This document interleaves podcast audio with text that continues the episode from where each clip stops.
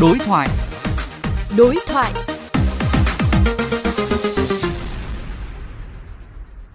Thưa quý vị, để đảm bảo trật tự an toàn giao thông dịp cao điểm 30 tháng 4, 1 tháng 5 sắp tới, Thủ tướng Chính phủ yêu cầu phải chủ động tạm dừng thu phí xả trạm khi xảy ra ùn tắc giao thông.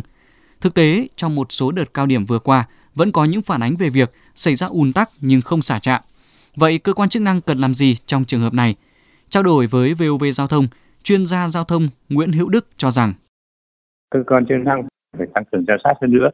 Rõ ràng là chủ đầu tư mà không thực hiện thì phải phạt thôi. Có thể là do cái cơ chế phạt trong trường hợp này của chúng ta nó chưa đủ mạnh. Nếu cần thì cũng có thể quy định thêm để cái quy chế xử phạt.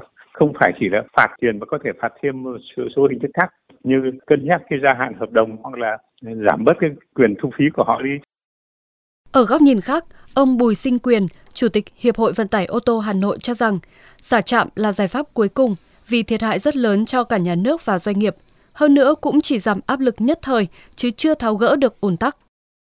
Là chính phủ phải có một cái quyết định quy định tất cả các loại phương tiện tham gia giao thông phải mua ngay tự động hóa trong mà đến các cái trạm ấy không dừng ấy. Tôi cho là nếu như không có biện pháp nhanh thì đến 30 tháng 4 giao thông vẫn cứ tắc bình thường không có giải pháp nào cả còn cái xả trạm chẳng qua là cái tình huống bắt buộc. Mà cái nó giải quyết theo tình huống tôi cho là không hiệu quả, không bền vững. Cái xả trạm ấy, có cái thiệt hại nhà nước rất ghê.